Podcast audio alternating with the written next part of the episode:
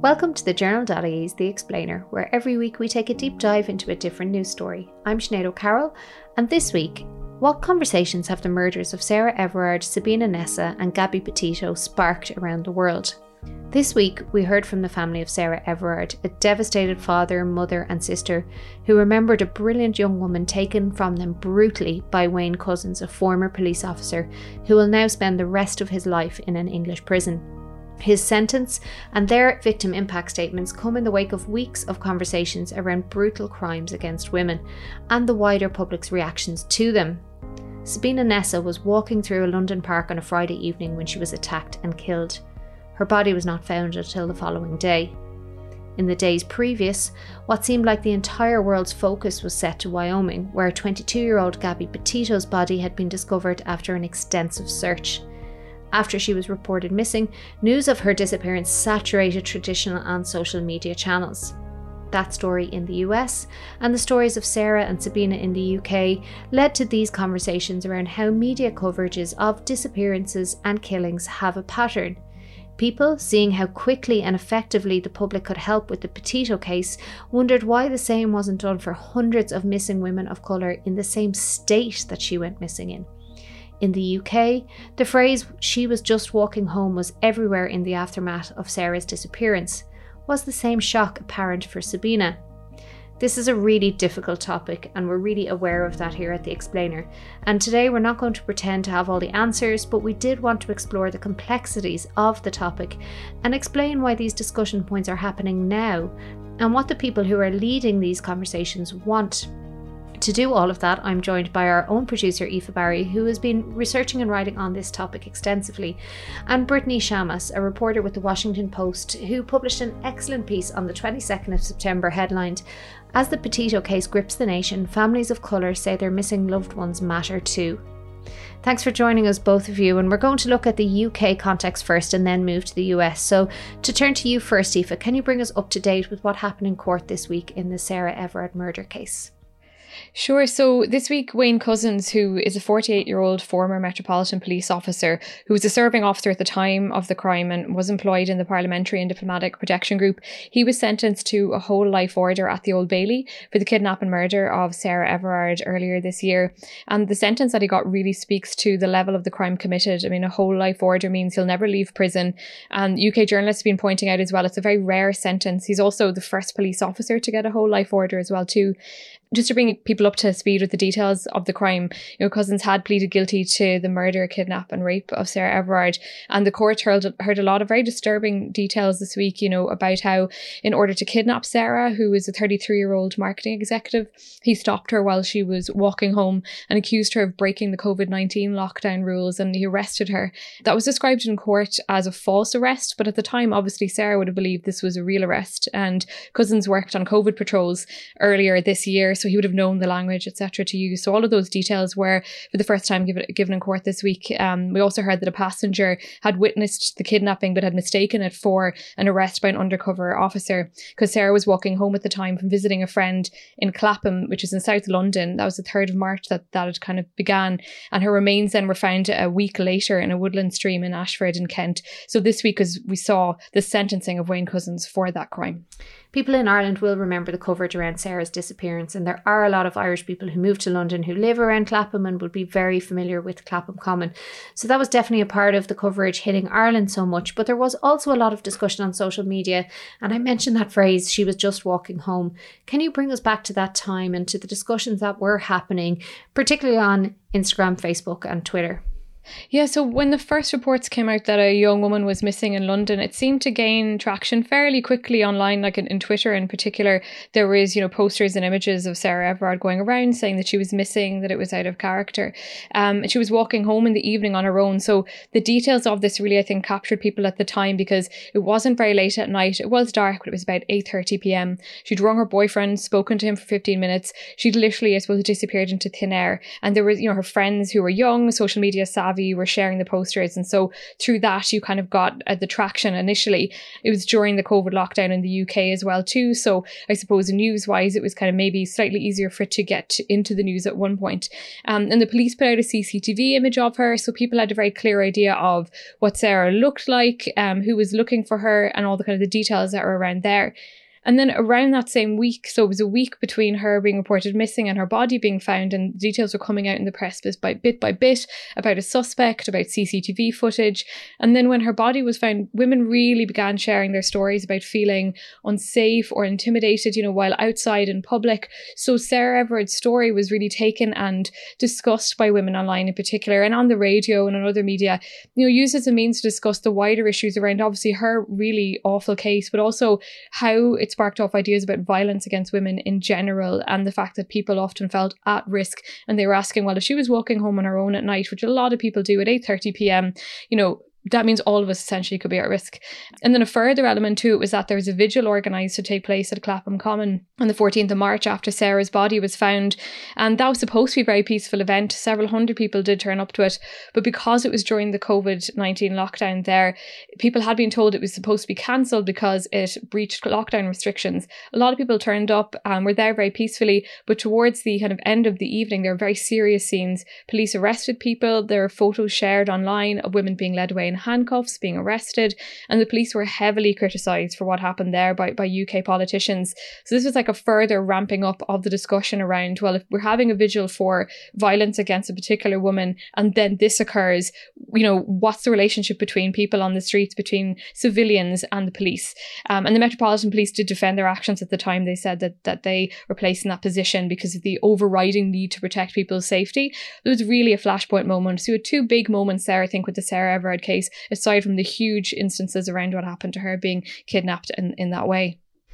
And that phrase, she was just walking home, brings us to the next case and the more recent one. So it was just a few months after Sarah's disappearance. A young woman named Sabina Nessa went missing in London, and she was just walking to meet a friend through a London park. How did that case and how did the coverage of the case differ to what we had seen in the Sarah Everard one? Yeah, it's interesting look to look at these two different cases. So Sabina Nessa's case came to prominence at around the same time as the Gabby Petito case. And if you look at Google Trends, you'll see that people were discussing those three women around the same time because again, it's part of that wider discussion around sexual violence against women.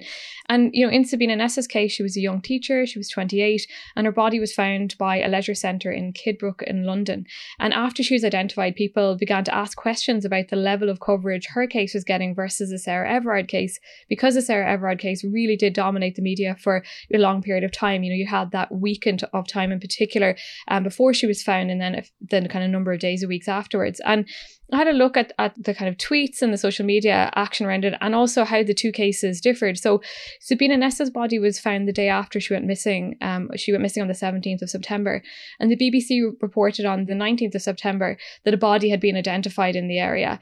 And then it wasn't until a number of days later that she was actually identified. So at the time, there was very local reports around the 18th or 19th September saying a woman's body had been found in that area, but didn't really get to that national BBC traction until the 20th, 21st. So you can see there's a couple of days there where people weren't too sure what the story was. Then once Sabina Nessa was named and her photograph was put out there, then you saw the traction happening. You saw more people talking about, you know, this story, what happened to Sabina Nessa, and asking the question, who gets covered in the media? And because she was obviously found in a very public place, people were questioning, you know, what happened there. She, it turned out, was just walking out to meet a friend, I think in a pub slash cafe at the time. So it raised those questions again about women's safety in public areas. Um, there was a vigil held as well, and that went peacefully, and her family spoke at that. But I think if you compare the two of them, the circumstances in terms of how they got into the media were slightly different because when Sabina Nessa's body was found, there wasn't an, an, a kind of identity there, and there hadn't been a missing persons campaign. Whereas in the Sarah Everard case, you did have a very kind of extended missing persons campaign, which ramped up over the week. Whereas the Sabina Nessa case really came to prominence once her picture and her face were out there. But even though they do differ, they still brought up the same questions around women's safety, and then also whether or not there's disproportionate attention paid to certain cases depending on the race of the woman who's been missing or murdered. Yeah, that was one of the elements when she was named and identified and her picture was put out there and we learned more details about her people did start to immediately question the disparity in the coverage and point out that Sabina, a woman of colour, was not necessarily given the same attention as Sarah Everard, a white woman. Yeah, and I think if you look at the details of how the two cases got into the media, like I was describing there, in terms of one case came into the media because the person was reported missing, and then that gained a lot of traction on social media.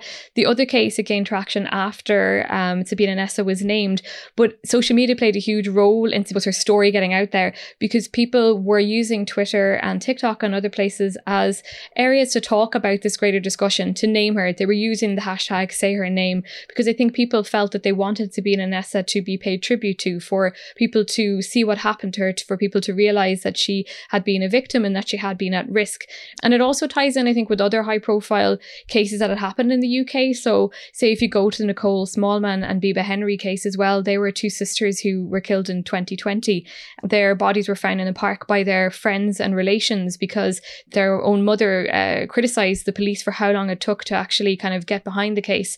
Um, so that was a really high profile one. There's two um, serving officers are being investigated for taking photographs at the, the crime scene. Um, then you have another case as well of a young boy um, who went missing, and his name was uh, Richard Okorogeye, and he was just 19. He went missing, and his mother also criticized the Met police for the way his disappearance was handled that's also being investigated too. And both of those were, were those three people were all people of color.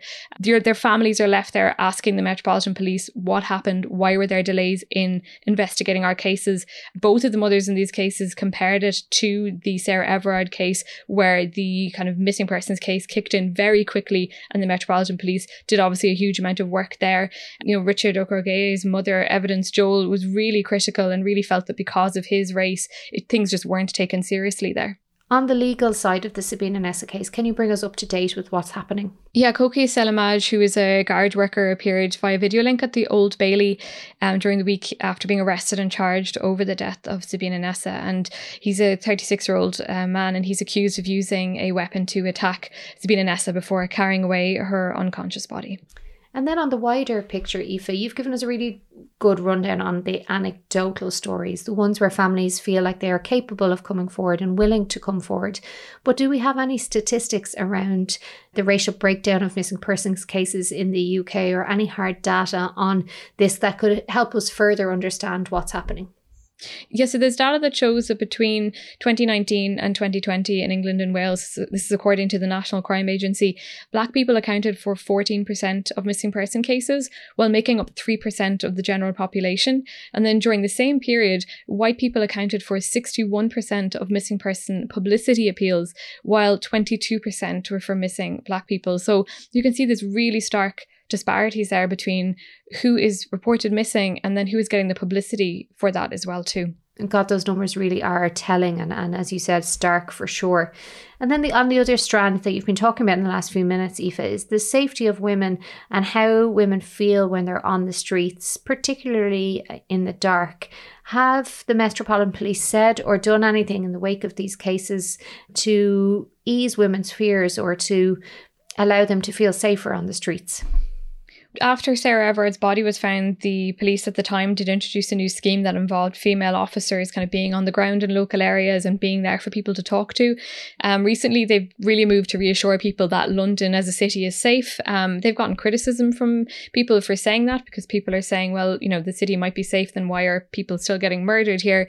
They did comment after Wayne Couzens was sentenced. You know, they said the Metropolitan Police said it's sickened, angered, and devastated by his crimes, that they betray everything we stand for. We recognise his actions raise many concerns, and they're expected to comment further on that. Um, and if you look at London, the London Mayor Sadiq Khan, he's called uh, violence against women and girls an epidemic, and he's calling for misogyny to be a hate crime. So there are prominent figures in London that are, you know, I suppose, calling out the uh, misogyny and the violence against women that that's happening.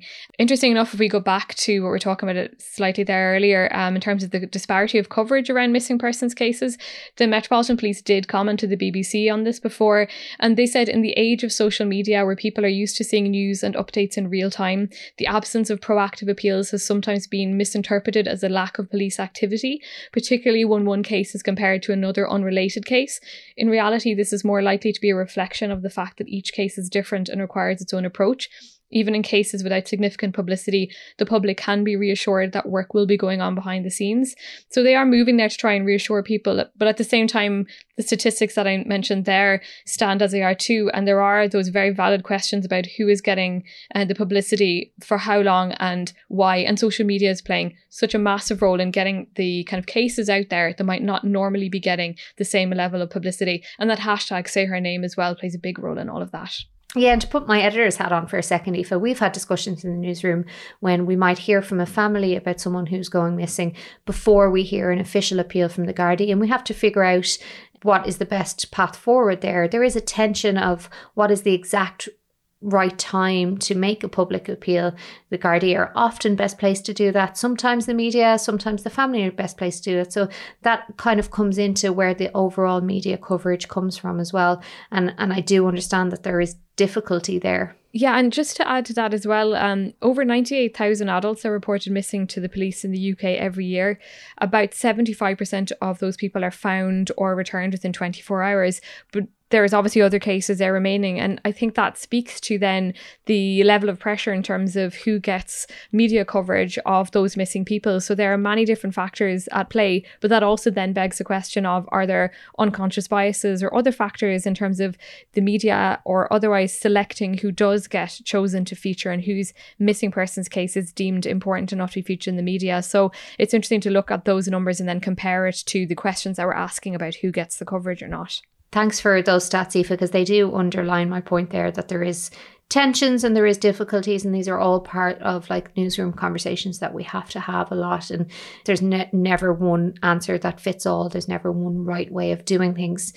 And just in general this is a really difficult conversation to have and it takes a lot of uh, reflection and, and awareness on the part of newsrooms and, and people in the media to be able to do it and i'm sure police forces are, are in the same boat as well across the world Brittany, just to turn to you, and there's probably very few people listening who have not heard about the Gabby Petito case, but just in case there are a handful who haven't heard what happened, can you recap what we know happened to Gabby? Sure. So, Gabby Petito was a 22 year old American woman who went on a cross country road trip with her fiance in a converted van. And the two of them were using social media to really document their travels, the different national parks they were visiting. And her fiance ended up coming home back to Florida where they lived together in the van and without Gabby. And he refused to say what had happened to her, um, to answer the questions of her family or the police. Um, her family reported her missing there was a huge amount of attention to the case, and um, days later, her body was found. Can you talk us through the type of coverage her case got and when it really ramped up to the point that we here in Ireland were getting minute by minute updates, just as people would have been in the state that it was actually happening? Yes, so minute by minute updates is a good way of putting it. Um, this was a story that just kind of exploded across the media and had really round the clock coverage, both in newspapers and especially on cable TV, you know, you were seeing updates um, daily or several times a day about every development in the case. Um, you know, the what we were hearing about in terms of the fiance's whereabouts, um, any kinds of clues along the way. And it just kind of ramped up until the point that the body was found. But even since then, it's continued um, because her fiance remains missing. So there's still been a lot of coverage around, you know, those developments, even though there hasn't been a whole lot of news since the discovery of her body. Yeah, so they're looking for the fiance as a person of interest. Is that correct? That's right. Yeah, they've named him a person of interest in her case, and he was back home at his parents' house in Florida. At some point, went missing from their home and the FBI is involved, um, asking for help trying to locate him. But, you know, as I said, there hasn't been a whole lot of news in terms of where he might be.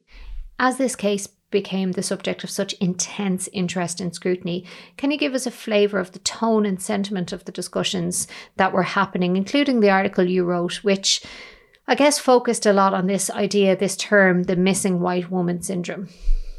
Yeah, so I think, you know, pretty quickly, just given the amount of coverage that was happening around this case and, you know, the fact that it was kind of nonstop, multiple stories on homepages, on, you know, very prominently placed across the media, you started having people say, well, wait a minute, what about all these other missing person cases um, and referring to the term missing white woman syndrome, which um, was a term that was coined years ago by um, by an American news anchor and just kind of refers to this idea that when a story really kind of captures the nation and um, and a missing person has you know kind of everybody's eyes on it that that person is often a young white and attractive um, woman and so there were a lot of conversations happening you know pretty soon they're just noting that disparity and pointing out that unfortunately it's the case that people go missing uh, every day and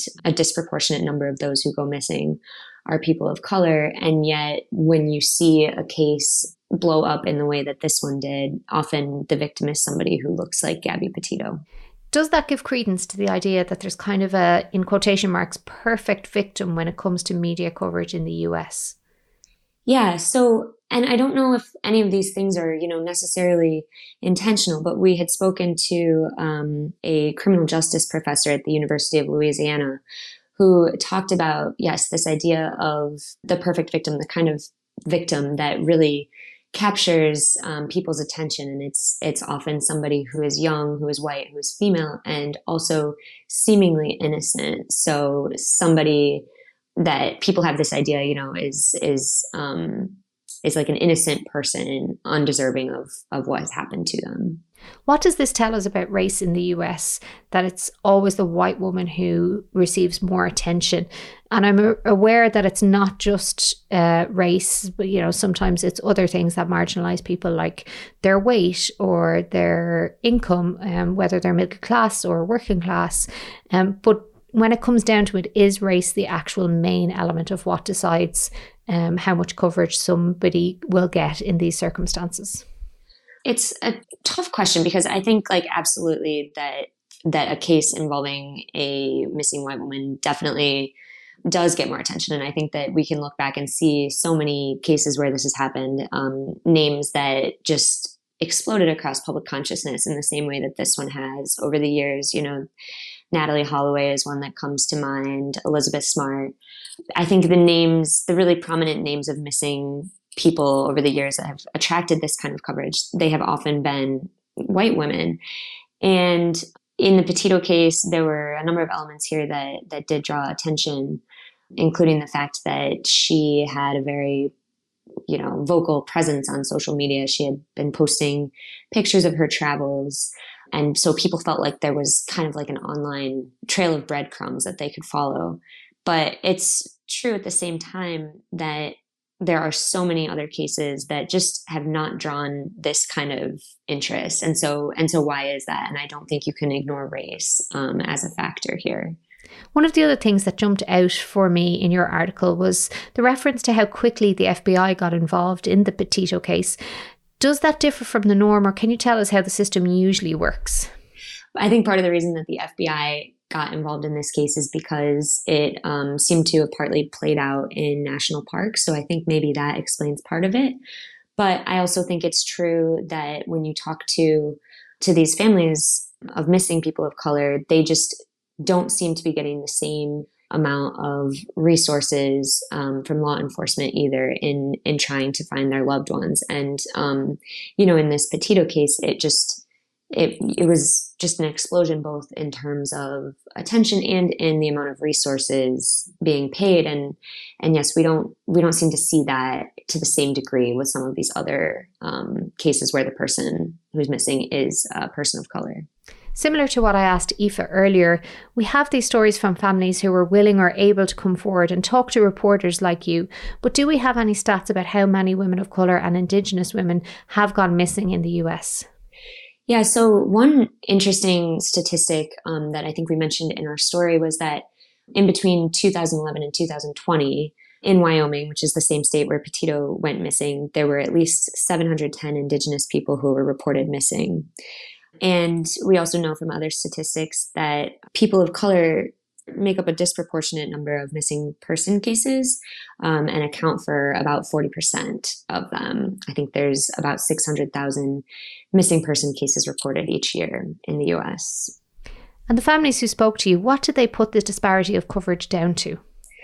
So I think, you know, these families, the ones that we spoke to, really were really hurt in seeing, you know, this difference and just kind of left to ask themselves, well, why is this? Um, and one of the families that we spoke to said, maybe what it comes down to is that my sister doesn't have blonde hair and blue eyes. Um, and another father that we spoke to, whose son has been missing, he said, you know, it just doesn't seem like there's the same level of care shown for us, like that we don't matter as much.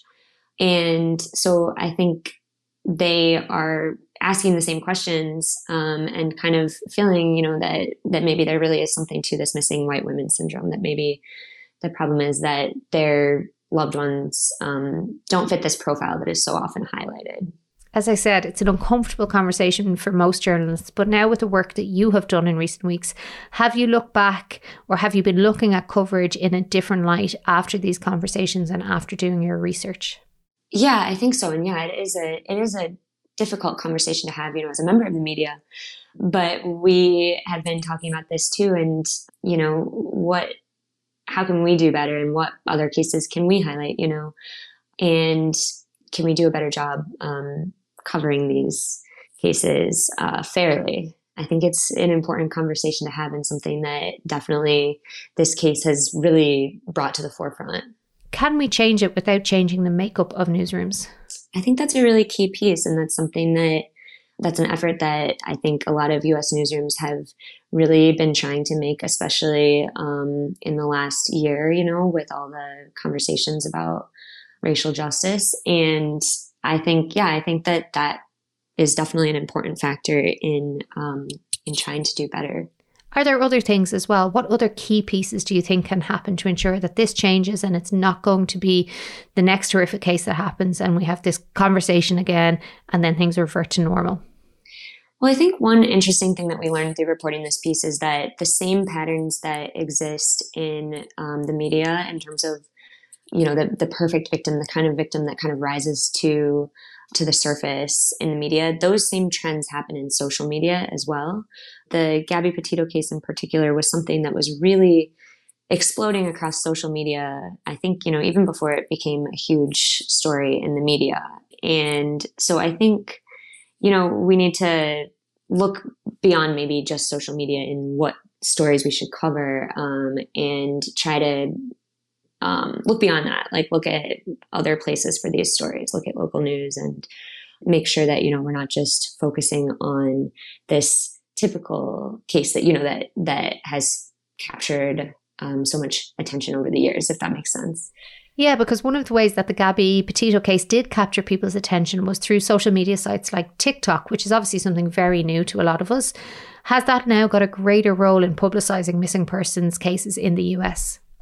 So that's been really interesting to watch unfold. And I think that um, this case is the first time that we've seen TikTok playing such a prominent role in a missing persons case. Um, and I just think, you know, because Gabby Petito had such a large profile on social media, you saw people kind of like amateur sleuth people poring over every little details she put online. You even saw people like analyzing her Spotify playlist and trying to draw conclusions from that. Um, so I think this is the first time we've seen the platform really used in that way um, so commonly, I guess. Um, but one thing that we've also seen since this case is that people are now turning those efforts toward other cases and especially those involving missing people of color. So it'll be interesting to see what role TikTok plays in the future. But at this point, it's um, it's continuing to be a place where these stories are highlighted.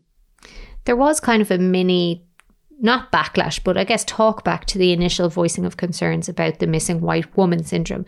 People saying that we can advocate for women of colour while still giving attention to a murder victim like Gabby and still feeling sympathy for her family how balanced can these two things be that you don't fall foul of the missing white woman syndrome, but you're still able to cover a case like Gabby's? Is that possible? Is that balance possible within our newsrooms now?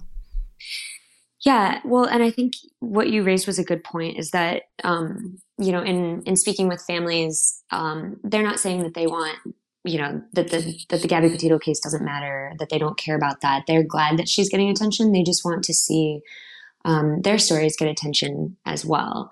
Um, and yeah, you know, I think I think you can do that. I think you can um, you can do both. You can highlight um, this case that has had an enormous amount of interest, but I think you can also um, make a conscious effort to highlight um, other cases as well, and especially those involving missing people of color because they do make up a disproportionate um, amount of missing person cases.